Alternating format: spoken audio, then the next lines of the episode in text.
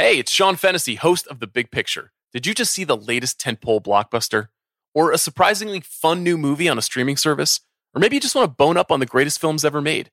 From reviews to rankings, career retrospectives to movie drafts, and everything in between, The Big Picture is here for you. Listen to The Big Picture for free on Spotify. This episode is brought to you by Vuori. I love sports. I know you do too.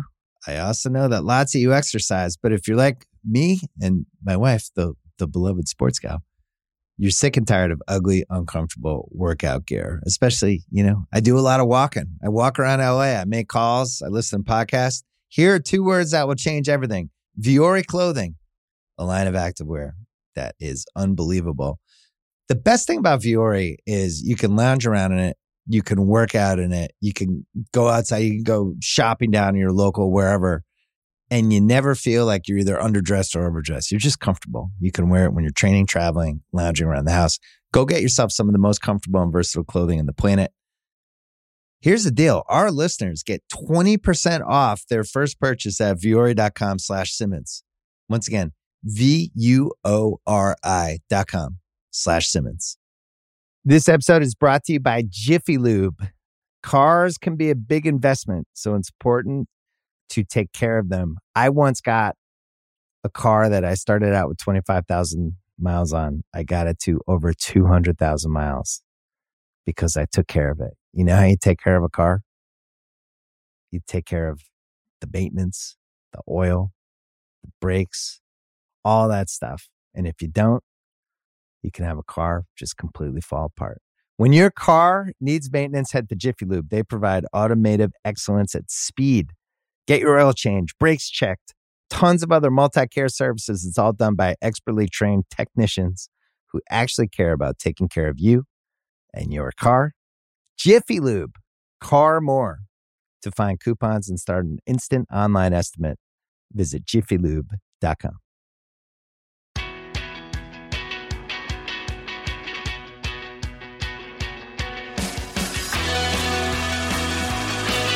All right. The old saying, everybody has a podcast now. Rob Lowe trying to prove that that's true. You're finally here. You finally have your own podcast. You made, made it. it. You made it with all the other podcasters. Yeah, I, I, I based my career on going backwards. Um, I, I, I started out as a movie star, and then I went to television, and then I just then I became an author, and then I went out on the road with my comedy act, and then I went and now I have a podcast. So I believe in going backwards. In my it works for me. That's just that's all I'm saying. What's going to be the angle for the podcast, which dropped this week? Yeah, it, my first my first episode is out. It's uh, it's Chris Pratt is my guest, and it's the reason I wanted to get into it in all seriousness was that I've enjoyed being on other people's podcasts so much because you can, you know, this is the last place where you can have a true conversation, um, freewheeling, and there's no structure. And I always loved that when I was a kid on watching that on on television interviews, but that that's not the the genre anymore. And the diversity of people that I know in terms of having been in the business for so long and the stories, it's like no one's going to talk to Gwyneth Paltrow the way I Yeah. am. She she crashed in my wife and I's guest bedroom when she was 18 trying to get an agent. Yeah. You know, no one's going to talk to Pratt the way I I do when I was like, "Bro, you got to slim down and you're going to be a big movie star." So, um, you know, I just did Magic Johnson for week number 2. And when he and I got into our deep dive on the Showtime era, it was, I mean, no one, no, you know, no one has that perspective. Um, just because I because I lived it with them, so it's been really fun. By the way, I got a blast. Good. I'm glad you're doing it. Um, Yeah. You were so you've been one of the hardest people to book for this podcast, dating back to Grantland, and uh, And, uh. I, there's so much to talk to you about. I don't even know where to start because I grew up. I grew up with your movies. Yeah, uh, you're a little older than I am, but like, uh, like you know, you come in in the early '80s. That's right when I'm an only child watching everything. oh um, boy, I'll talk about whatever you want to talk about, but can we deep dive the '80s? Can we just yeah, do it? Yeah, we do it, dude. That's listen. Great. This is why I love being on podcasts because there's no rules. Great. Uh, and you covered some of this in your book, but one of the things I love about um, your whole arc, especially those first few years, is you're in this generation. and it's all these dudes.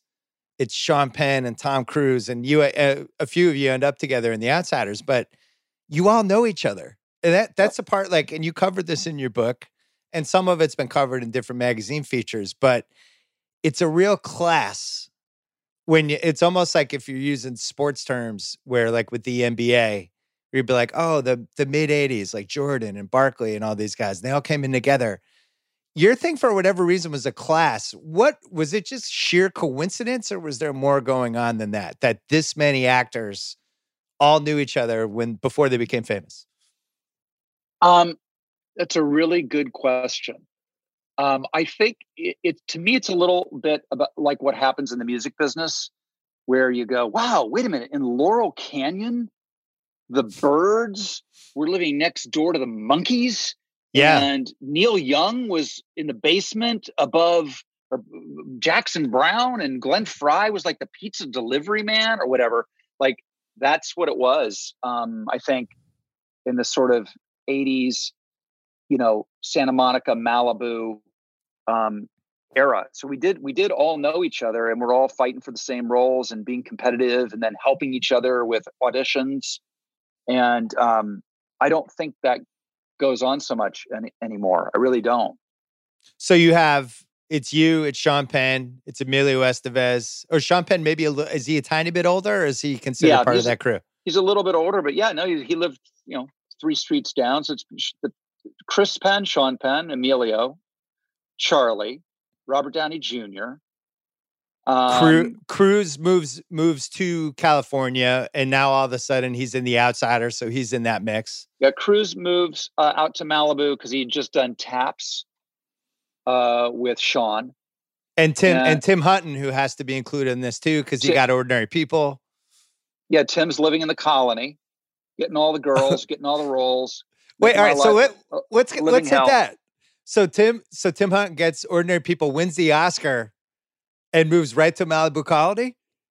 Yeah, playing playing and, pickup basketball out there in the street. I remember it like it was yesterday. And where are you living at the time? You haven't you haven't had your break yet. I'm living at home. I'm living in my parents' garage. I've converted the garage into you know a a 19 year old's paradise. Big color TV, little bit of privacy, some set of weights, you know. and that's an amazing time to be in California too, because they're filming all the stuff there. Yeah. Um, yeah. Well, when I moved to California, I was I was 13, and uh, we would go out on the, you know, the school playground, and there'd be a dogfight of Navy World War II Corsairs dive bombing over the school and they'd be filming that TV show Baa Black Sheep. Oh yeah. Or you Bob Conrad. Bob Conrad, knock this off my shoulder. Yeah. Um, or you'd go down to the beach and they'd be filming Charlie's Angels and there'd be Farrah Fawcett in that amazing bikini. I mean, I, it was really, really a, a magical. Oh, oh, I remember driving through Malibu one day and and and seeing a movie company at the end of the Malibu Pier. And, you know, I was young and wanted to be an actor and I didn't know anything about it. I was from Ohio. So I wanted to go and see what they were shooting. And it was the Incredible Hulk. And wow. uh, it was it was just so fun to see all that stuff. I was an only child growing up just outside of Boston.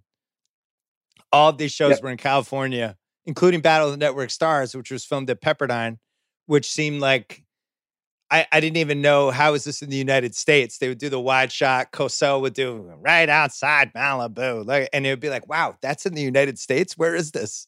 The Battle of the Network Stars was a highlight of my life. Oh yeah. A a I loved watching it on TV, and and I think it started the year or two before I moved to California. So when I 76. got to yes, perfect. So when I got there, I'd seen it on TV, and now I'm there, and I'm watching you know, Kristy McNichol from Family, who was always the MVP, right? She was yeah. like, they would turn her loose on the obstacle course. But Mark Harmon out of UCLA, the former quarterback, Mark Harmon, and, you know, uh, Farrah was there, Lee Majors, and they took it really seriously. That's what I loved about it. Like they were not fucking around at all. And it always came down to the tug of war. Remember that? Oh yeah. I it was my favorite show and one of the greatest sports moments of my childhood was when Gabe Kaplan beat Robert Conrad in the race. I remember. I just had this hazy memory of it, but really distinct. But you know, it was, and then YouTube came around, and I'm like, oh, at some point this is going to come on YouTube, and then it finally did, and it was better than I remembered. I wrote a whole column about it, freeespin.com. It was like one of the great underdog wins of my life. Because it just seemed like Conrad was going to smoke him, but you forget he's smoking like seven packs of Marlboro Reds at the time. So and Gabe, Gabe Kaplan, Kaplan's got that yeah, that big gait. He's got those long Yeah. legs. He just he just murdered him. yeah. So I, So I it really did matter it. back then. it was good. sh- It was really good stuff. I mean, I have a there's an online photo floating around of me in bright red dolphin shorts with no shirt, and I was like fifth, you whatever, like fifteen, and I was so thin, I literally look like I've I've been on the Bataan Death March with my dolphin shorts at the Battle of the Network Stars, watching it. It's it's a humiliating photo. I highly Wow. recommend everybody Google it right now. Um, it's humiliating, but that's me at the Battle of the Network Stars, and it was. I thought I was looking so fly. God, Did you- Were you on a TV show at any point there, or did you go right to movies? I did a TV show almost immediately after that moment in, in my life. Well, uh, when I was 15, I got a sitcom on ABC called A New Kind of Family, and it was two women and their families sharing the same house, which then became a big hit. And later on, on a show called Kate and Allie. Yeah, I was gonna say. Yeah, Yeah. that was. But and apparently it was like some associate producer on our show stole the idea and made it a hit because ours was a bomb. Ours was a bomb and noteworthy. Only in that um, I remember that there were 62 shows on all of television because we were always number 62. We were dead last Ooh, because we were opposite 60 Minutes, which was the number one show at the time yeah. disaster. And um, one in one of the great moments, the, the other it was a disaster. The ratings were terrible. Nobody knew what to do. They shut us down for a week, and when we came back, the other family had been fired with no explanation whatsoever, and replaced um, with Telma Hopkins and Janet Jackson. And so I got to know I got to know Janet when she was a 13 year old actress. And I remember her going, Man, this acting thing is not for me. yeah. kind of gravitate to the music. yeah. So then the the Outsiders happens, which was a legendary book when I was growing up and when you were growing up too. Still is. Uh, one, of the, one of the things I love is that every year there's a new um, crop of seventh grade um, folks who have to read the book because it's in the curriculum across the United States. And they get introduced to that that movie and they fall in love with the 18 year old versions of Tom Cruise and me and Matt Dillon and and uh, it's fun to walk down the street and have you know still have like a 14 year old go oh my god Sodapop Curtis Seriously. Well, it was it was that, it was Tex, and it was Rumble Fish. That was S.E. Hinton. Those were the three books. very And you- very you read all of there's them. one more there's one more you're missing Which one? that was then this is now Oh, that was a great one. Yeah. right So for whatever reason, the Outsiders, I, I mean, they made three movies out of those four. I don't think they made that was then this is now as a movie. If they if they, did, I don't remember it. They did. They did make it. It was um, directed by I think the same guy who directed Tex, but notably it was the first thing that Emilio Estevez ever wrote. He adapted Oh. it and wrote it. There you go. Well, The Outsiders, legendary. That was the best of all the books. Yeah. Coppola's involved. He has the most juice he's ever going to have. He's coming off Apocalypse Now, two Godfathers, and it's really funny reading. This that there's been a couple great magazine pieces about it over the years about how he really was like, I want to find the next generation of people. And he goes out, and the cast ends up having you and Swayze and Emilio Estevez, Tom Cruise, Diane Lane, all these people. But this must have been in your circles, like the all-time dream. I have to get this role. Everybody you knew was trying to go for it, right? There's never been a movie like it, certainly in my experience, in terms of so plum and with with a director behind it, like you allude to. At that moment in time, there was nobody who even could compare to Francis Coppola. Nobody. Yeah. and um, all the parts were great. you know you didn't even know what part you wanted. They were all so great. And Francis didn't know what part he wanted you for because you would one day I'd read Ponyboy and I'd come back and audition, and then I'd read Dallas, and then I'd read Sodapop Curtis, and um, the, the, the sort of kill or be killed casting sessions that we used to have, where we have to watch each other do it. Um, that none of none of that has ever happened since. Um, it was it was an amazing, amazing time. I left out Macchio and C. Thomas Howell too. Oh yeah, I mean, he really did. He really did kind of achieve what he wanted to achieve at the time. Like, I want this movie to be remembered as this movie that launched all of these careers. And it was like, well, that kind of happened. And it's not the first time he'd done it. Um, yeah, Godfather. He, you know, you look at the Godfather cast. Um, you look at the cast of Apocalypse Now. You look, uh, you know, the other thing is Francis had a producing partner named Fred Roos who did all of Francis's movies, and Fred really was responsible for the casting. Truly, he was. Yeah. And Fred also did all of those movies I just mentioned, but he also did American Graffiti. So if you add the American Graffiti cast, yeah, to this litany of people, it's really, really extraordinary. Did did you know your life was going to change? Yeah, everybody, everybody who was in that movie knew. We um, the, the the the movie was just too high profile not to change our lives. You know, I'd never done a movie, so to star in a Coppola movie, I mean, by definition, your life's changed immediately. I think what, what's funny looking back on it for me though is that we all thought the movie would do better than it did. It did fine. It did fine. It was a success, but it was not a monster. Yeah. It wasn't.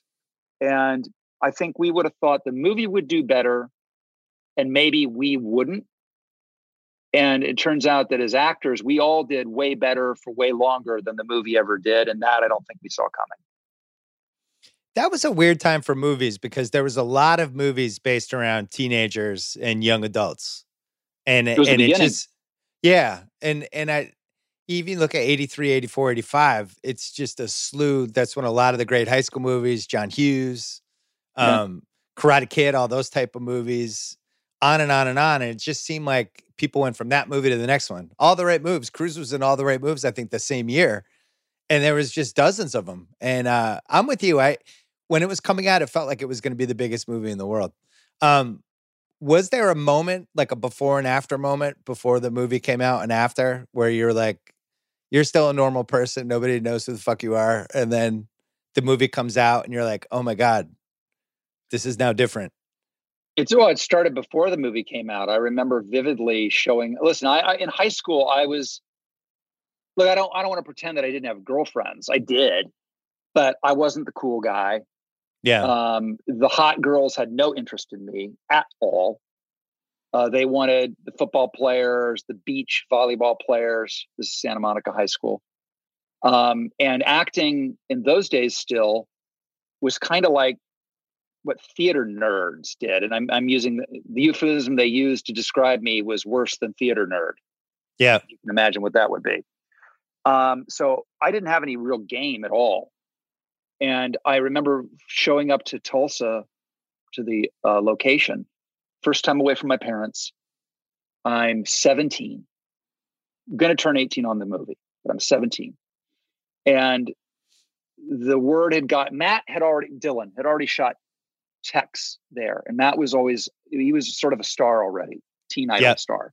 My bodyguard. So, yeah, my bodyguard. And so the you know he'd been there for a, a, month and like the girls knew and it had become kind of a thing and I I'll never forget walking into the lobby of the hotel fresh off of you know Santa Monica High School theater nerd life and they had police barricades to keep the screaming girls away and I remember Matt walking down the barricade and looking at one girl and pointing at her and she ducked under the barricade and left her friends immediately and walked up the elevator with Matt and turned, and I'll never forget the look she turned around and gave her friends. I, I remember it like it was yesterday.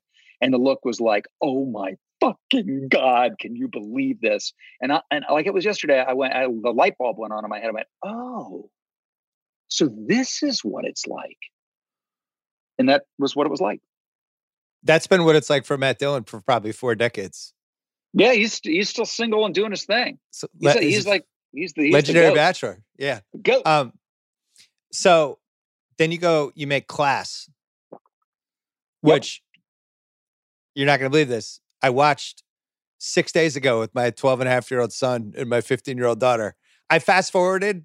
I knew what part to fast forward. The premise of that movie, my kids didn't know it was going to happen. For the people listening, the premise is you're rooming with Andrew McCarthy at a boarding school. He goes into Chicago one weekend, has an affair with Jacqueline Bisset, who's your mom, and then everybody kind of finds out an hour in. And as it happened, my daughter, when it's revealed, my daughter was like, "Wait a second, this can this happen? How old is it?" And she's asking all these questions, and it's kind of amazing. The movie got made. I was like, "No, no, I think he was 18." Um, They made it. They, it's the ultimate MILF movie before the phrase MILF totally was invented. totally. She was. I mean, Jacqueline Bisset.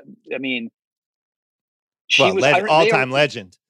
all-time legend. They wanted me to play the Andrew McCarthy part originally, and I thought, just for me, I thought that the Skip Burroughs part was just more fun. He was just a Yeah, belligerent badass jerk, funny, didn't give a shit. Um, and so I ended up playing that part. And uh, Jackie, who was, amazing, we just used to laugh. She was very uptight about having a son my age on Right. on screen, um, and she was just so beautiful and one of the first like real true stars that I ever worked with. You know, and uh, Andrew and I were we did it in in Chicago and we just had full run of that city. We had so much fun. Those movies were so fun to make. Oftentimes the the the making of the movies were were more fulfilling than the actual movies. right. Well, and then you also John Cusack was in that movie, and Alan Ruck. There, so it's like a lot of people. Yeah, so Cusack and Ruck were really interesting. There's always been a great history of great actors coming out of Chicago and people working in Chicago because so much stuff is shot there. And uh, Cusack had a part with I think two or three lines. That's it. He was always going to be like the third guy in the background of a bunch of scenes. He was so funny. His ad libs were so hilarious that they just kept giving him more and more and more and more and more stuff to do. But that part was never meant to be anything. He was just Right. genius at it. And then the other thing people forget about, a little piece of trivia, is when in the scene where I walk in and find uh, Andrew in bed with my mom, Yeah, I'm with a date, and the date I'm with has is has one scene, and I remember. So she's a background artist. That's they call them the people who come in for one day and leave. And they brought a bunch of them out for me to pick which one I thought would my character would want to date, and I picked uh, uh, this beautiful actress, and that was Lolita Davidovich. Oh my God. Star in Blaze and all of these movies. So, so if you watch that, that's Lolita Davidovich that I bring into that little sequence. and Virginia Madsen's in the movie too.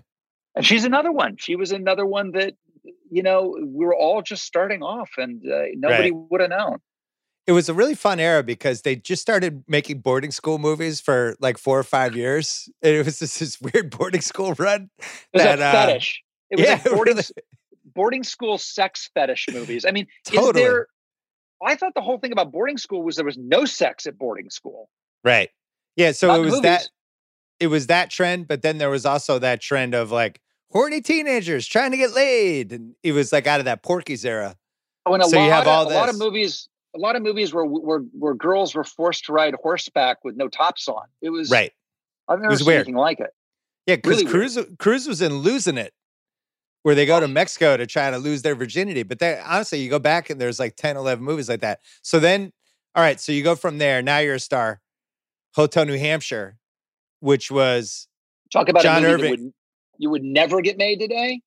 That movie would never get made, and it was um, you know, when when they were making that movie, Tim Hutton, my nemesis, was the original um, actor who was doing it with Elizabeth McGovern. It was their follow up to Ordinary People. Yep. And then the movie fell apart, and when it was recast, I got the part. And um, you know, it was it, it was the, the first movie that I was ever a part of that had this um, liter- literary pet, uh, pedigree to it that you know could have been like an Oscar movie. The level of seriousness. It was not a teen movie. It was an adult, a John Irving book. It was a big deal. And the movie is just so bizarre. Um, and it, it came out the, the same day as a little movie called Splash. And I'll let you do the math. You can see a young Tom Hanks with Daryl Hannah as a mermaid in a comedy, or see me and Jodie Foster in a movie about brother sister incest with Nastassja Kinski in a bear suit. You tell me what you're going to go watch on a Friday night. Yeah, it was it was a little too weird, but it was coming off World According to Garp, which I always I really liked that movie. So, and Irving was a huge author at the time, and you think like, wow, they pulled it off with Garp, and that funny. One, that movie was too weird. And it, but it's really funny as Irving for years would tell you that um, his favorite adaptation of his books was Hotel New Hampshire. Really? Yeah. Um, I think Cider House Rules probably w- w- came later and was a better a better version, but but at that point, he he he was he, he was not a, a giant Garp fan, although that movie was way more successful than Hotel New Hampshire. I really like that movie. I will say, like looking back on that movie, um, I I'm I I'm I'm really proud of of that movie. Um, as weird as it is, um, and just in terms of the performances, Jodie Foster is so good in it, and and I, I thought that I got to do some some some kind of the type of work that that young actors didn't get a chance to do at that era. Really. Were you seeing two Oscars for her when you were working with her? Were you like someday two Oscars? It wouldn't, have surpri- it wouldn't have surprised me. What would surprise me is that she would stay in the business long enough to do it because Jodie was so smart, still is, and has so many interests going on outside of acting and, and really sees acting with a gimlet eyed view of what it really is and isn't. She's under no illusions. So uh, the notion that she would still be uh, entertained and engaged enough to still be doing it to get to Oscars would have been the rub. But um, the the the level of talent. I mean, there's nobody like her. She, you know, she's my kind of actor where she, you know, suffers no fools, totally gets it, realizes she's not curing cancer, isn't navel gazing about quote unquote her character. Will talk to you about where you want to go to get dinner afterwards, and they'll yell action, and then she will throw the living fuck down. Then they will cut, and she'll go right back to her conversation. This episode is brought to you by Vuori. I love sports. I know you do too. I also know that lots of you exercise, but if you're like me and my wife, the the beloved sports gal, you're sick and tired of ugly, uncomfortable workout gear. Especially, you know, I do a lot of walking. I walk around LA. I make calls. I listen to podcasts. Here are two words that will change everything: Vuori clothing, a line of activewear that is unbelievable. The best thing about Vuori is you can lounge around in it you can work out in it. You can go outside. You can go shopping down in your local wherever, and you never feel like you're either underdressed or overdressed. You're just comfortable. You can wear it when you're training, traveling, lounging around the house. Go get yourself some of the most comfortable and versatile clothing in the planet. Here's the deal. Our listeners get 20% off their first purchase at vuori.com slash Simmons. Once again, V-U-O-R-I dot com slash Simmons. This episode is brought to you by Anytime Fitness. We're not all professional athletes, but we all have health goals. That's why Anytime Fitness gives you access to personalized plans and support from a coach.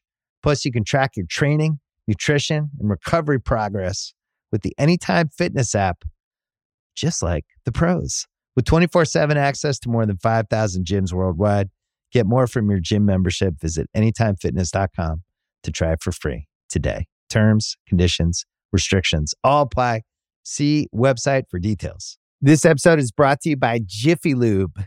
Cars can be a big investment, so it's important to take care of them. I once got a car that I started out with 25,000 miles on. I got it to over 200,000 miles because I took care of it. You know how you take care of a car? You take care of the maintenance, the oil, the brakes, all that stuff. And if you don't, you can have a car just completely fall apart. When your car needs maintenance, head to Jiffy Lube. They provide automotive excellence at speed.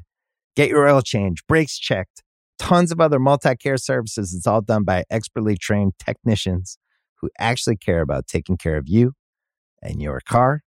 Jiffy Lube, car more. To find coupons and start an instant online estimate, visit jiffylube.com. com. Your next four movies are very important to me and everyone who grew up in the 80s. It's a murderer's row. First, we're starting with Oxford Blues. Oh boy. A movie that's never on anymore is really good, has good music. It's in London. You're you're a badass rower. It's basically a Tom Cruise part.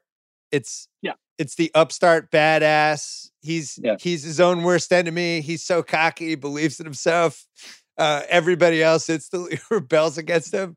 It's yeah, just yeah, the whole recipe. It's good. It still kind of holds up. I, it might be the best rowing movie. I don't know. Some people say Chariots of Fire. Sure, I- won a couple Oscars. I don't know. I think it's a toss up. I listen. Any any movie that can make sculling slash rowing sexy and fun deserves an Oscar, in my opinion. I agree. And, it's very uh, enjoyable.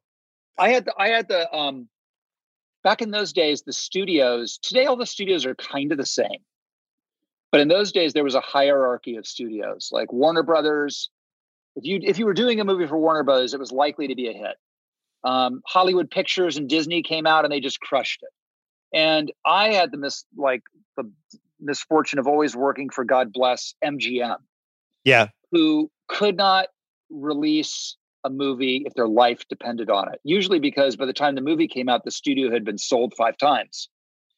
So Oxford Blues, later on a movie called Masquerade, both movies that are really good. You can't find them anywhere because they're probably in bankruptcy court somewhere as collateral. Masquerade Kim Cattrall. Kim Cattrall, Meg Tilly, right off of The Big Chill. That was later. That was late 80s. We, we're skipping ahead, Yes. but that is know, a good one. And you're right. It's never on. Never because it's MGM. It's frustrating. Uh, Yep. You would think in the streaming era, when everybody's trying to build libraries, they would try to kick ass with some of these lost classics. Um, which brings me to our next one in this amazing uh, quadrilogy. Quadri- quadrilogy? Quad- whatever. Quadrant of movies, Quad- whatever. quadrilogy. I like yeah. Quadrology. Yeah. 30, 35th anniversary this month. St. Elmo's Fire. Oh boy. 35 years ago this week. And with the passing of the great Joel Schumacher, our director, two There you days go. ago. Um, Joel was an amazing man, an amazing director, and really, really, you know, look, Coppola gave me a huge break, but Joel Schumacher was, w- w- gave me the most iconic part I played in the '80s, and for sure that's Billy and St. Elmo's Fire. And you know, they wanted me to play so that script was around. It was it wasn't The Outsiders, but it was close in that the script was out there and every young actor wanted to be in it. It had this kind of buzz and everybody was auditioning and trying to do it. But I'd already done movies. And you know, I wasn't auditioning and didn't have to do any of that stuff. And um all the but everybody else in the movie was auditioning and doing it and getting the movie. And because they, you know, it wasn't being like offered to me like the other ones were, I didn't even know about it Mm. and but I'd heard about it. And then finally somebody was like, you should read this. And I read it and I was like, oh, this part of Billy's really good. And my agent's like, well, I'll talk to the studio. And they talked to the studio, and the studio wanted me to play the Judd Nelson part and did not want me to play Billy. In spite of the fact that I was at that moment kind of an it guy, they were like not having it. They were like, not interested. Rob Lowe, Billy Hicks, no.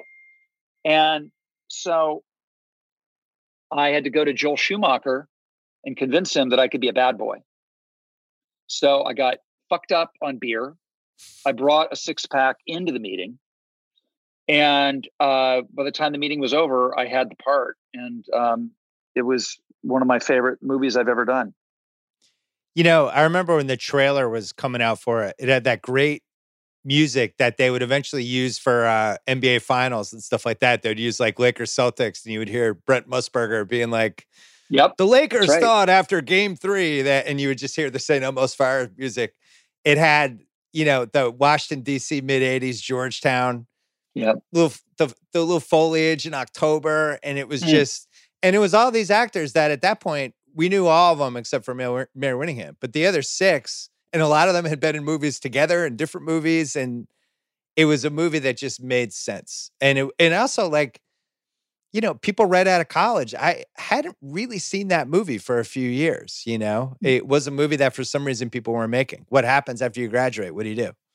Yeah, it was it truly looking back on it now, it seems obvious, but it wasn't at the time. Nobody had done that movie. It's like the, you know, you've you've had this great moment in your life, and now you're like, okay, now what the fuck? And are we still friends? And will we be friends? And and and what were our friendships predicated on? And and look, St. Elmo's Fire has always had a little bit of a, um, like people make fun of it. There's a little bit of a hate watching thing because it's so 80s and it's a lot of it's really really dated and and and that's all true. But underneath it, it's really about stuff that um, has, has stood the test of time, in spite of the fact that me and Hair Mousse might not have stood the test of time. Your hair, the, you have an incredible trumpet scene in there, or sa- I'm Oh, sorry, sax scene. sax.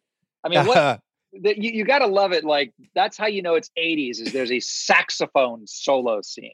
There's a band built around the saxophone player. It's like It's a just wait till you hear his solos. You guys are gonna go nuts. this guy's a star in waiting. It's just yeah I, it was god i was trying to do my my version of clarence clemons from the east street band i was like i, I ripped off every one of his moves even how he he strapped the the horn around his back like a guitar strap instead of putting Right. it in front of him and i just completely ripped that from the big man Well, the things I loved about that movie that just weren't, and it's a little like The Big Show was like this too, which I think is a movie that's now thought of all these years later, probably a little more respectfully. But Big Show, same thing. Like, hey, we uh, we were- we all meant really something important to each other for these four years. And now it's 10, 15 years later, and it's like, I barely know you guys anymore, but I still have this connection. And it And was the same thing with St. Elmo's Fire, where it's like, yeah, we were in college, but now we're all going different ways. But we still have this connection. We still have this bond.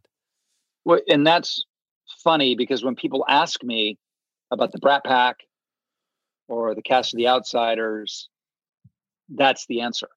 I would say if you went to college with someone if you if you were in a sorority or a fraternity and you did all those things and and went through all of that stuff the the brat pack uh, and those people and from those movies they're my fraternity. Right. my when i see when I run into tom cruise he's my fraternity brother. It's what it is it's like i don't really know what he's doing now particularly and he doesn't maybe know what i'm doing it doesn't make one fucking bit of difference we're frater- we're we were in the same frat well, that was the year the Brat, the New York Magazine wrote the Brat Pack piece, Mhm. right? that's right And that was on the that's how cover. coin- that's it yep and it seems like some people have complicated feelings about that. I always liked the Brat Pack, but I, I know there was a stigma to it that I don't know. Do you think ultimately was it a good thing, a bad thing, or both? Ultimately it was a good thing 100% i think that it didn't engender us to any positive criticisms. I don't think that movie would have ever or that that genre would have ever been a critic's darling type of thing to begin with but that but that piece killed us with polite society in the media. Mm. and and there were um there were certain members of the of the brat pack who are way way way way more sensitive to that to that kind of stuff. And so it really was a they, they didn't love it and hate it in fact hated it. There's a couple of folks who won't even participate to this day in conversations about 30 year anniversaries of any of it. And um, I, I take a different view. Um, I, I didn't love it when it came out because you know it made us kind of look like unserious party animal uh, guys which we certainly had that side but we were no one was more serious about their acting and their careers than we were Yeah. but um, looking back on it now, I, well, well, even then, the, like you, you were an audience member. You didn't. You never got the dog whistle underneath it that you're supposed to not like these people. You're like, whoa, Brat Pack, cool. And I think that's what most people felt. They're like, they didn't. They didn't realize that it was a a winking kind of pejorative that the fancy New York, you know, beret wearing critic bestowed upon us. I think regular people just thought, fucking cool. I wish I was in the Brat Pack. That's how I felt as a teenager. To me, it just seemed like jealousy if people were picking it apart because I was just like, I like all the movies these people are making. So I don't know, I don't know why we're bitching about them. What uh what from a party standpoint, so you're coming into real prominence here and this is the height of the cocaine era, the party era, the whole thing. It's in Oh, LA. yeah, I mean, Nobody knows. Nobody knows cocaine is really bad yet. Although we have an idea. Belushi dies in '82. thank you. This is what I this is what I keep telling everybody is like it's hard to imagine today that there was a moment in time where not only was cocaine not bad for you, that like it helped your thinking. Right. It was good for you. It was good for concentration in your brain, and wasn't addicting. I mean, it's not heroin for God's sakes. And it was what successful people did. Yeah. That it was honestly like today's wine. Like I've been sober now thirty years, so I and I was never a wine guy, so I don't really know. But what I observe today is this the sort of wine culture is what cocaine was. It's Hmm. like in, in that we're all very refined and very successful. We're going to talk about our cocaine now, and um, I assume okay, it's from a dentist. Actually, it's uh, it's pure Bolu- Bolivian chip. Like it's the same rigmarole you hear at a restaurant. It's like, oh, this is a, an oaky uh, uh, Napa Valley. That's what it was. Nobody thought it was bad. We learned. Right. We Well, learned. I think I think the Len Bias thing in sports was the turning point for Oh. that. That was June '86. But I remember. I remember where I was. I was at the walking up to the to the lunch truck on a movie called uh, Square Dance, and you know, no one was a bigger Laker super fan as me and Jack Nicholson. We were the two, yeah, and and I and somebody told me that he had he had passed away, and I thought, oh my god! And that that was sort of the beginning of it. Yeah, and I think you look back now and you think I've talked about this before in the podcast, but movies, TV, music, sports, and comedy. So you take those five things and you think of cocaine from 77 to 86 and everybody and if you're successful it's you're doing it the same way like we drink coffee now. You know, Yep. it's like, yeah, I'm a, I have coffee in the morning. It's it's not bad for me. It's fine. They, dude, they It's sold it. They sold it on every movie set I was ever on, ever. You think about that today. Can you imagine? You're working for Amblin Entertainment. You're on Jurassic World. Who's selling the blow? Oh, it's it's uh, camera department's doing it. Oh, okay, great, thanks. Crazy, but also Well, you have to understand. Like, I also the people things are so different. When we were doing Outsiders, Tommy Howell's, I think, 14 yeah. And I was 17. And the legal drinking age in most states was 21. It might have been 18 in Tulsa. But either way, Tommy's 14. We would get in the van after work every day and they would give us a case of beer. Just, Crazy. Just, just different, just different time. Yeah, it's pretty fascinating to look back on it. Obviously, claimed some victims. One other thing with St. Elmo's Fire, you know, when you talk about the '80s, how it's it's honestly one of the most '80s movies. If you're just like For sure. pick pick five movies from the '80s and just and just use them as a way to explain the '80s to somebody who didn't get it, I would probably they would definitely be one of the five. There's like that crazy Emilio Estevez where he basically stalks Andie MacDowell's character the whole movie follows her three hours to the ski lodge. And then it's like, it's cool. Oh, all right. It's it. Now would be, I think if somebody made that movie and that was a key point of the movie now, people would be like, what the hell is going on? This guy, Well, they this guy needs to get be res- like he needs help Yeah, they get a restraining order immediately. first scene and there'd be no story. Yeah. So it is definitely dated. Um, all right, your next one. So you weren't done. Oxford Blues, St. Elmo's Fire. You're ripping them off now. Then you then you decide to delve into the world of hockey, Mm, Youngblood, which mm. a very respected hockey movie in the hockey circles. Um, Yeah. Did you know how to skate before the movie? I skated in the way that every Christmas you would go to the local tree cutting down place and Right. put on the fi- put on the figure skates Mm. and work and work your way around the rink. That was it. So I the answer is no. Um, so I, I trained for that movie so hard. The the the legacy of that movie for me is my love of training Mm. which incidentally I didn't love when I started. I hated it. I remember my body felt like I'd been run over by a truck. It was brutal. I would I would vomit a lot of times. Uh, skate to the boards and just hurl. Um, it was the first time I ever lifted weights. First, all of that stuff I learned on Youngblood, and I still do it to this day. But I I trained for probably six to eight weeks, and by the time we shot, I was a really good skater. Really, really good skater still not very good stick handling. So whenever if you when you watch the movie, anytime there's a puck, it's not me, but the rest of the skating is would would all be me.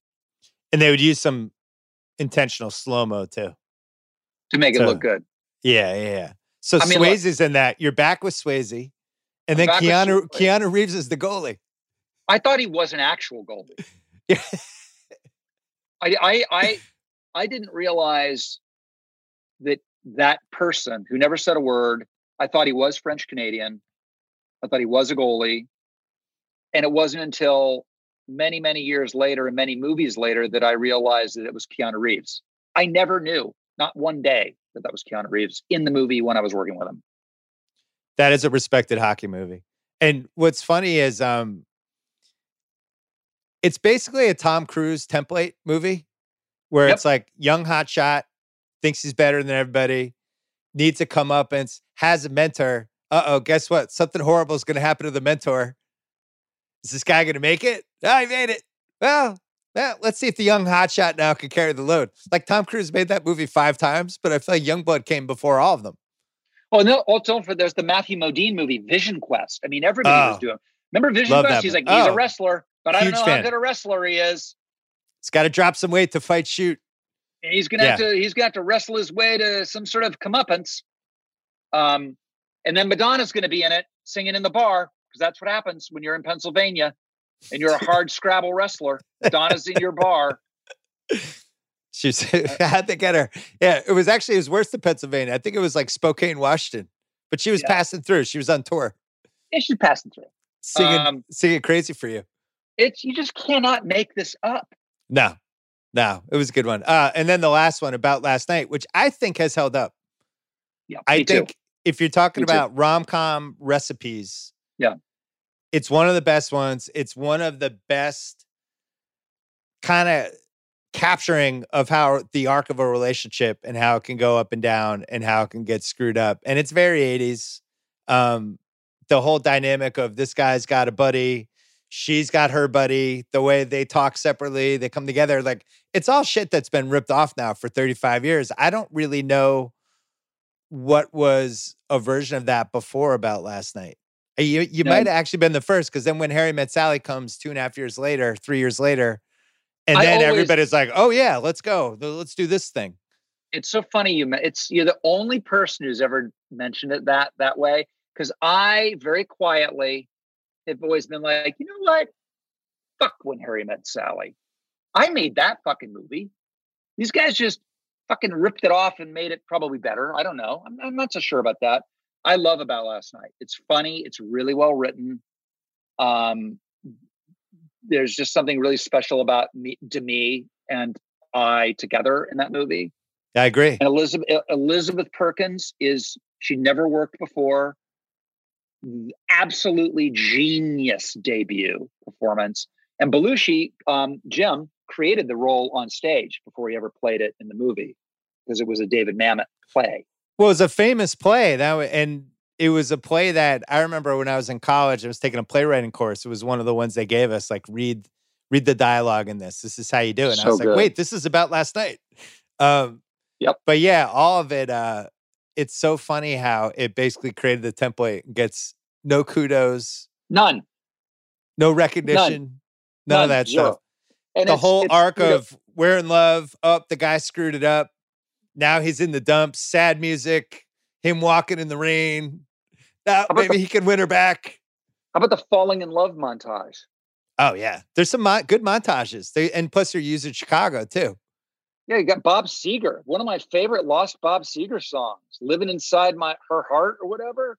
Yeah, I mean, there's there's the soundtrack to that um, John Waite song at the end. This I actually think the soundtrack to About Last Night is better than the soundtrack to St. Elmo's Fire. I think I Other agree than the St. Elmo's Fire actual song, St. Elmo's Fire. I need to tape the edited TV version of it to watch with my daughter because I'm not watching the unedited version. Oh, her. bro, There's a couple. you are not. you went for it. You got you and Demi Moore went for it a couple times in that movie. Probably not. Uh, not that's giving the that other her. thing is is the in those days everybody was nude everybody and and and every single movie had to have what we blatantly just called without thinking there was anything wrong with it a sex scene every Yeah. movie like when i would get scripts i would always look on page 73 whatever reason they were always on page 73 and when you think about it as a writer it makes perfect sense.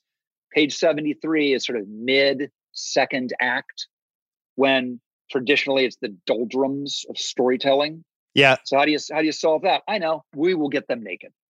So uh, i i would check the page 73 to see how bad or good depending on your perspective it was going to be but about last night i mean we're we're rutting like monkeys in that goddamn movie I think that movie's really good. And people listening to this, I would urge you to go find it on whatever streaming service it landed on because I do. I really do think it holds up, and it really uses Chicago nicely, which is It the is, other and thing. It's a good my- Chicago movie.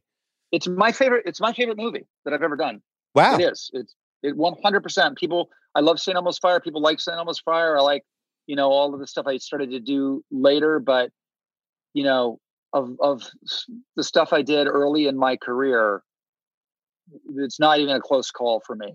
That that that would be the one I would have people see. What would be the silver medalist? Outsiders, just because it's, you know, it's it's Coppola and it was the first, and it it, it also still is a, a an evergreen. Can I ask what your life was like um, from a romantic standpoint as you're ripping off this run of movies and living in LA? Like, where were you settled down with people? Were you jumping around? What like how crazy did it get? It's everything you can imagine and more. Who was your Um, competition? Well, Who- Hutton Hutton did great for himself early on, like I said. Uh, you know, he had because he he he he he played the uh what would it be? We had very different games, right? I came I you know, Hutton came at you with the introspective, sensitive, untucked shirt game. And and mine was like this is going to be fun. Like, you know what I mean? Uh like I was like the Shaquille O'Neal of actors. Like, you know, when you're with Shaq, you know you're gonna have fun. Yeah. Like that's that sort of was my my thing. Nobody's gonna get hurt. Nobody's gonna make any false promises. It is what it is. You only live once. Let's go. And that's that's the way I lived my I really did live my life in the 80s. And and um, you know, I, I it was really fun. I gotta be honest. I had a blast. I I'm glad that I grew out that I got to the point in my life where I wanted more from life and where where I put that in its proper perspective and but uh you know if you're if you're young and famous and got money and you're it's the 80s you know that's that's no time to go to the monastery Right. Matt Dillon's in there too. oh like i said i learned everything i ever needed to learn from the goat Wait, so when you saw like so 10 years later, Leos hits. Oh, it's funny. I think about that a lot. I think about because you know he's he's So- on Mount Rush. He's on Mount Rushmore. Nobody Wait, so- close to Leo. You're like the old, but you're like on the NBA team. You're like the veteran at that point. You're you're like. Chris, Chris Bosh, 10 years in the league, watching the new rookie come in, going, Oh, look at this. This guy. Yeah. What?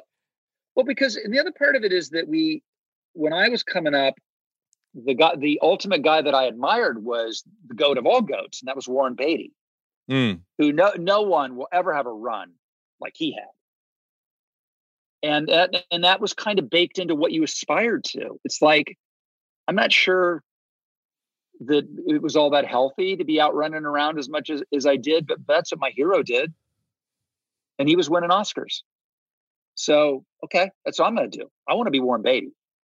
Right. And I think, and I think that all comes, they're still out there. And, and, you know, I, I got to say the, the, uh, the retired old Yoda in me, um, is, is very bemused to sit back, uh, sit back and watch young Mr. DiCaprio. I doff my hat.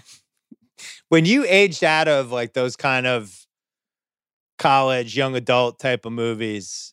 And I thought it was really interesting how you shifted and you started making movies like Masquerade. But then when you started doing the SNL stuff, Yeah. That was when I felt like you recreated what I thought of you and what I thought your arc was going to be. Because I think a lot of people who succeeded in the 80s, it kind of stayed in the 80s and it was hard to kind of evolve. And the the shocking thing for me was the first time you hosted SNL.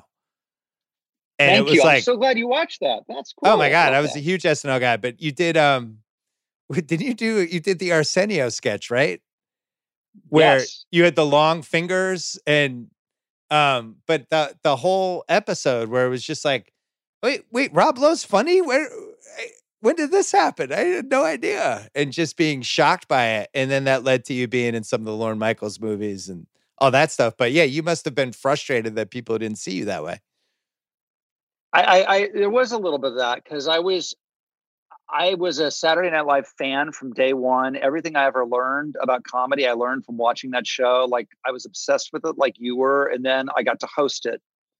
And and one of the things that probably is the most fulfilling things in my career was that Lorne Michaels, you know, of all people, was like, you know what? You're funny. You're a funny fucker and I felt like I'd been knighted by the Queen of England, the King of England, and um, and it was so fulfilling for me. And that led, as you as you say, it led to you know the Austin Powers, the Wayne's Worlds, the Tommy Boys, and all of that that stuff that I can continue to do is all because of Lorne, and um, and I can't I couldn't have found a better a better person to sort of give me my credentials than Lorne. it was kind of the rich man's Ted McGinley part that we grew up with in the 70s, right? That the handsome guy who's kind of a dick. Yeah, And I did. That was if if there's if there's any what's the word I'm like sort of hesitation I have about all those movies is that it was such a cottage industry of rich handsome dick, which is why I always liked Tommy Boy a lot because it was still in that genre, but he was like white trash, a grifter, a Right. And it, it wasn't like smooth Mr. Ferrari guy from Wayne's World. we just did, we do the podcast podcast on the ringer called the rewatchables, where we, we rewatch old movies that we've seen a million times. And we did Tommy Boy a couple months ago. And uh to me, it's like the perfect comedy. It's Chris Farley, obviously his greatest moment that's been captured. It's perfect use of him. I love when people go on road trips. All the side characters are perfect. Like it's just, it hits every check mark. And what's weird is it wasn't considered that successful when it came out, but now it's beloved. And it's so funny how that happens sometimes with comedies where it just, it's almost like a bottle of wine. It has to ferment and, and Yeah. kind of, or whatever. It does. It's amazing, and I'm I'm thrilled to to be a part of it because it. I, I just because I know intimately how it came about, what it was like to shoot, how it was perceived when it came out. Now, day in and day out, when pe- when I see how much Tommy Boy means to people, it blows my mind because I'm like Tommy Boy, and like in in our- in like sort of the cone of silence when Spade and I are together, we're like, "You found believe it, Fucking Tommy Boy." But Right. it is it is a really I, I think the key is Spade and Farley's their charisma and their true friendship and their weird modern day um, Laurel and Hardy is just so undeniable. It's so undeniable and so great, and they're they're acting. I mean, the Right. the dramatic stuff in there is really touching, and those two guys crush it in that movie. Was it weird to be a dick to Chris Farley, who by all accounts was the most likable human being who ever existed? it was it I had so much fun playing that part. I mean, Farley was Farley was great, but I knew I knew I was going to have a blast when I think it's the best entrance my any character I have ever played has in Tommy Boy, where I on the bus, I get off the bus, the kid behind me is making faces at me, a sweet little kid, and I fucking punch the window right in his face, and then squeeze up the milk I'm drinking and throw it in a passing baby buggy. I'm Yeah. like this is awesome. What what made you you said you've been sober for 30 years. What made you uh what made you become sober? Was did you hit a point where you couldn't did were you falling apart or what was going on? I did. I look, everybody who who gets sober at some point reaches a bottom, and and some people's are are are worse than others. You know, I, I was never the kind of guy that got all that that drank or got fucked up on set ever. Uh, I'm I'm I'm I am a professional pleasure to have in class. Yeah, and, and always have been. Um, but I was like, work hard, play hard, was was my motto. And you know, I I, I got to that age. I was about I was 26, and I started thinking about what I really wanted for my life, and I couldn't keep it together to have a, a real relationship with any one woman. And I and that was a big part of it. I knew that I that if I was still carousing, that was never going to happen. Um, I turned 26 and was just looking at my life and melancholy. My grandfather had just died. Um, and I had a sort of like, is this all there is? And, you know, moment. And um, I knew a couple people who'd gotten sober and they, it had changed their lives.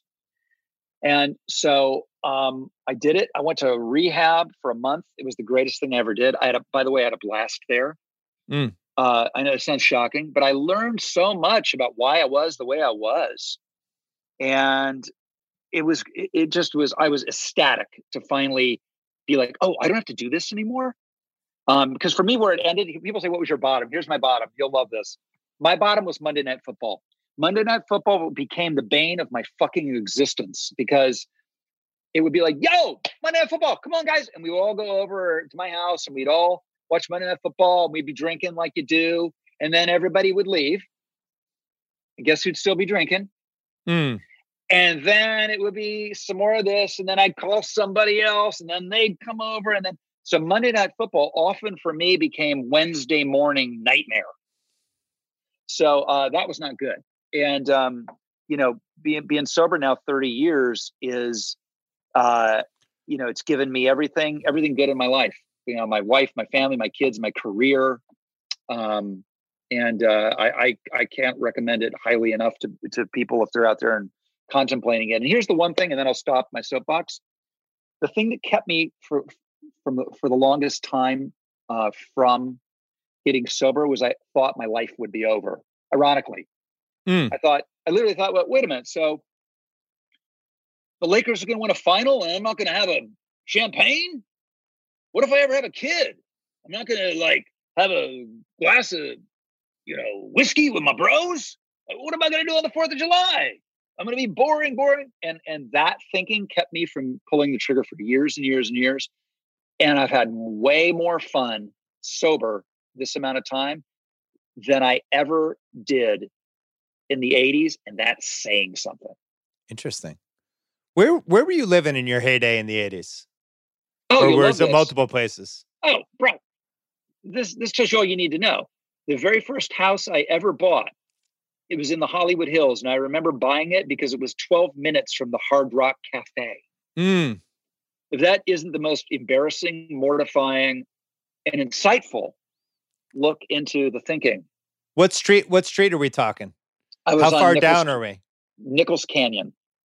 I was oh, up in, up in Nichols Canyon. It was very Hotel California. It was like it when you walked into the doors of that house, you knew exactly what the future for you was going to be. was it like was it over the top like a big portrait of yourself in the living room and no like, no no no it was it was I mean, I, I not to pat myself. It's a party house. I think I, I, think I've always had pretty good taste. It was it good. was very um Adrian Lyne. Oh yeah. Meets Miami Vice. Great. So like Michael Mann could have shot a movie. One hundred percent. One hundred percent Michael Mann. Exactly. That's exactly what it was like. In fact, when I sold it, I sold it to an Oscar-winning production designer. Hmm. Um, can we talk Lakers really quick? Oh yeah. All right. I think we should end on this because I, I, want you to come back. I want to save some stuff for the next time. Um, yeah, we have to you were you were there for a bunch, and I know you talked to Magic Johnson on your podcast. You were there for a bunch of the good ones in the 80s, so the glory days. You, you have to, Bill, have to, to download my podcast next week for Magic. Because I don't know if you ever have this in your life where you go, hey, am I crazy or did such and such happen? Mm. You know, as time goes on, you, you go, I'm imagining this, or I'm making more of this than it actually was, right? So as I think about my time with the Lakers, I thought I, I I'm imagining it. It was never really like that, or was it? And then I get Magic on the podcast, and we start going down the rabbit hole together. Yeah. And it is every bit of what I remember and more. It was extraordinary to be a part of that. And by the way, to be a part of it, I act like I had a triple double. I was a fucking guy who had a ticket. That's all I was. But I was friends with all of them. I was I traveled on the road with with the team. If I wasn't shooting a movie, you know, I would I would fill my social time um with with um, you know, basketball. I loved it you never get credit when they rattle off all the celebrities from the Lakers era. It's always the, the default is always Jack Nicholson, Dyan Cannon, um, no. Flea. Flea gets in there. Not, not, a lot of Rob Lowe. You need I need know. different PR for your basketball fandom. Well, I uh, I introduced to the court Exhibit A, the testimony of Magic Johnson, and he will tell you. you know, I got banned from the hotel by Pat Riley. That's a badge of honor. Wait, Banned. because he was worried about your influence on some of his players? 100%. With the uh, the first Pistons final, in those days the format was you were, it was like 232 or whatever. Yeah. So you'd you'd be stuck Oh on yeah. the road for like a like a week. It just was forever. So we're in, you know, out in, in you know, the it was the Superdome then. And we're out in whatever hotel out, out outskirts that we are, and you know the, the the fans would show up and the girls would show up, and Riley would just look at me and shake his head like "you little fucker." And finally, they they banned me from staying the same hotel as as as the Lakers. And as Magic pointed out on the podcast, which made me laugh, he goes, "Yeah, I remember that because." You, they they made you we couldn't be with our wives either so they put you in the hotel with the wives. I thought, well, that isn't the smartest plan either. who was who was the most fun Laker other than Magic? Oh, Michael Cooper. Come on. Really? Michael oh, Cooper. I wouldn't have oh, guessed oh, yeah. that. Oh yeah. He was my he was my other run it like he he was the guy who would, you know, hit Mr. Chow's with you at midnight after the game. Michael Cooper. Mm. I wouldn't have guessed that one. I um I went out with Michael Cooper after, and you can do the stats on this one. It's a it's the it's the Detroit series. And I had him out late. That's all I'm gonna say.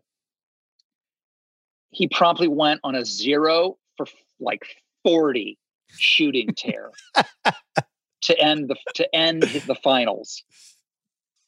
That's why Riley didn't like me around. It's probably the right move. Did Kareem like you or no? Kareem didn't didn't like a lot of yeah. people.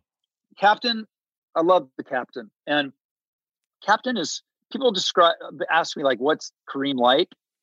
And he eh, and this is Kareem. Like, let's say you crash landed in Antarctica and you barely survive for three months and you're walking across through a blinding, freezing Arctic snowstorm, and there's a, another fucking human being there.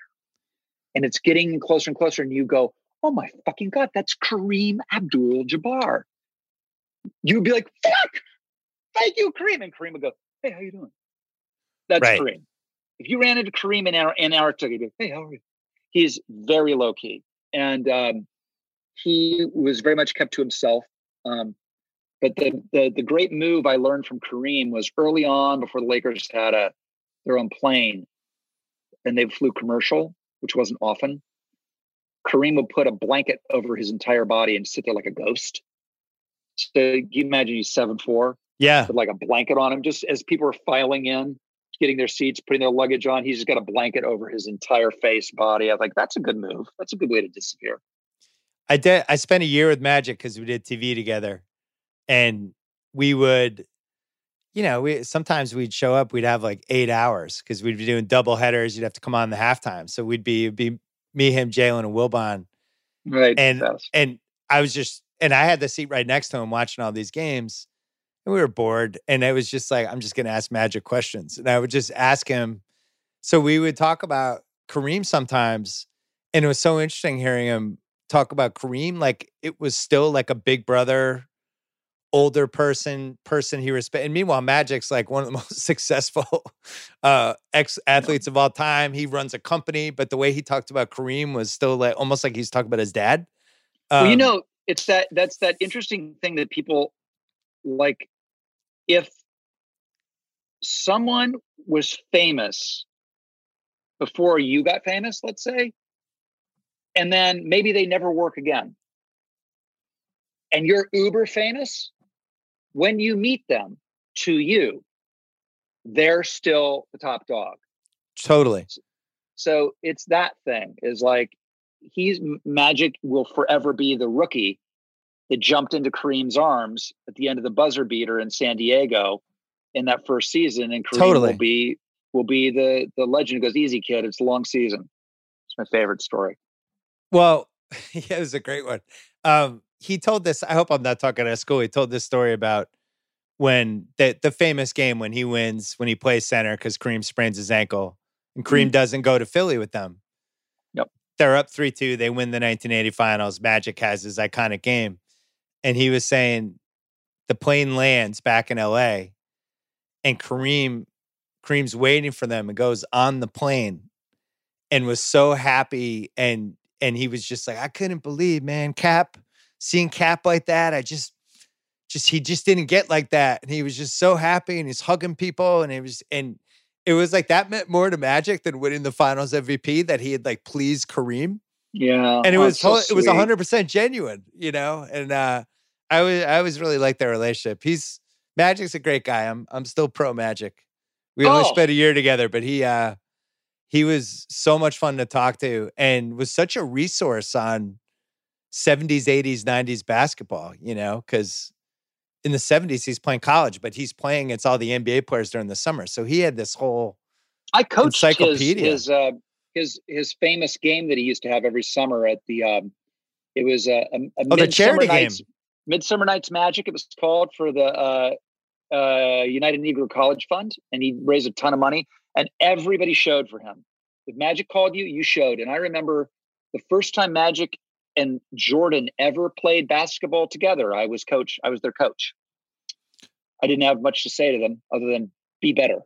Um, and I think I, I I think that that team scored 149 points. I mean, no, no, sorry, more like 200. It whatever Right. it was. It, there was no defense involved, none. you know, so we had talked about doing a documentary about those those games. Because Really, Magic that year we spent together, Magic would always talk about, man, if we ever got all the tapes to those games, and we kind of kicked the tires on it. We couldn't figure out what the story was, but it was he was just like, every year I had the best players in the league and all of the celebrities, and we would all have this game. And I think we videotaped it, and we were like, what? Um, so we definitely uh, checked out. What I was remember- the best? Oh, go ahead. I remember there was a. I remember. Uh, I can't imagine. This is how bad a coach I was. At some point in the game, I had Magic and Jordan on the bench. Next Oh, to me. Jesus. clearly I must not have been any good. But the reason I remember it was Karl Malone, who was a rookie that year, I believe, came flying down on the wing right in front of us as we were sitting there. And it was like a, a train going by, you know, when the air goes by after. And it like ruffled our hair. wow. And I'll and I'll never forget there's a beat of silence and uh Magic turned to Michael and goes, Would you ever take a charge from that man? And Michael looked at him and said, Fuck no. Well, and then Karl Malone learned how to put his knee up as he did that too. So he was basically like, "You're staying out of my way, or you're getting a knee really hard in the chest." What was the best Laker game you ever went to? Just out of curiosity, what's the Uh, number I- I- one? I mean, it has to be the baby hook game in the Boston Boston Garden. I was at that um, game. You went to that game? Yep. I and I tell the story on the podcast. It's it's really kind of a insane story in my about how I got there because I had to I had to get I, had to be taken out on a Zodiac in Long Island Sound under a blanket for a seaplane to get me so the people making the movie didn't know I was leaving. Oh my Yeah. god! Oh, it's crazy. And then I get there just to tip off, and I'm seated next to ML Carr, and we start fighting. And so then I have to be taken out of the stands, and then they take me up to the Celtics owner's box of all places. And Earvin had never heard this story. Yeah. And so I'm sharing this with him on the podcast. He was like, wait, you were with the owners of the Celtics? I'm like, yes. And I said, do you remember we were down 14? He goes, oh, yeah. And I'll never forget Michael Cooper being wide open. And, and, and in those days, nobody shot three pointers. And if you shot a three pointer with nobody under the basket, you were sitting your ass down for the next two minutes. That's how different the NBA is now. But Coop pulls up with nobody around the basket, drains a three, and I turn to the owners of the Celtics and I said, "We're going to win this game." And then, of course, Magic hit the famous baby hook, and so that yeah. But sure you thought you thought Bird shot was going in at the end, though. One, I'll tell you how. Not only did I think it was going in because the old garden was so steep the the the the boxes were so high up I could look directly down into the cylinder. That's Yeah. how high up they were. So when Bird took that shot, and we talked about this too, that shot I thought was going in. Me too. It did go in and out. I, but when it left his hand, I thought we're fucked. We um that's my toughest loss. I'm a as a diehard Celtic fan. I was sitting mid court. I was online with the shot. So I'm sitting, he's releasing in the basket and it's dead on. And he Head missed on. it by a thumb a thumbnail. But and the crowd had like the loudest like and then It it, was- just went silent. It was there's never been a game like that.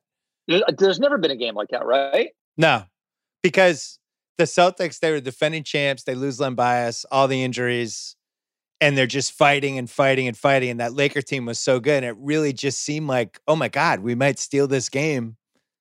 Yeah, and, and then the sky, I mean, the key to the skyhook was the miss Kareem free throw where Mychal Thompson goes over McHale's back and they don't call the foul. I, I'll never get over that. No call. It's, it still hurts. It still no hurts. Call. That was a no call. It was a foul. You got called. Wait, so, so you're trying Over to tell back. me in that you're trying to tell me in that era of basketball Yeah, I am. that that you want a a ticky tack Yes. foul call. We're in Boston. You're in our house. We get that call. That's amazing. Uh, you keep you keep dreaming. Why? Why weren't you ever in a basketball movie, or were you? And I don't remember it. What would it have been? Uh, there was never one done while I was. I mean, Hoosiers. I would have been too old. Um, and what blue chip? Blue chips. You you could have been like a hotshot GM, who's his own worst enemy. You could have done like the, could- the I- I Oxford could- Blues blueprint. Well, you know, I'm I'm developing the Rob Pelinka story. I'm know play Rob Pelinka. That's so weird. I, I'm I'm glad you mentioned that. You're the Lakers GM who's who looks like you. This team that you loved, and now the GM is like you could you could go out as brothers. Um, I actually we did an event for Lake season ticket holders, Jeanie, but and I've known the Buss family forever, obviously. And Jeanie said, "Hey, why don't you come on and do a, a bit?" So they had all the season ticket holders, and she kept saying, "Rob's going to come out and talk to you about the season. Rob's got a lot of ideas about the players." Rob, and then I came out. That was going to be Pelinka. It was Oh, like, that's great. Yeah. Um, all right. Listen, I really appreciate this. This was really fun. I could talk to you for seven hours. Uh, good Yeah, luck with your too. podcast. Good luck with the. Uh, you're still doing the Fox show, right? Oh yeah, I got um, um, Mental Samurai, which is my competition show, and uh, a 911 Lone Star, both coming back uh, next year. Staying busy. Uh, pleasure talking to you. Nice to finally meet you. Good luck with everything. Yeah, yeah. Let's do it again, man. Thank you, brother.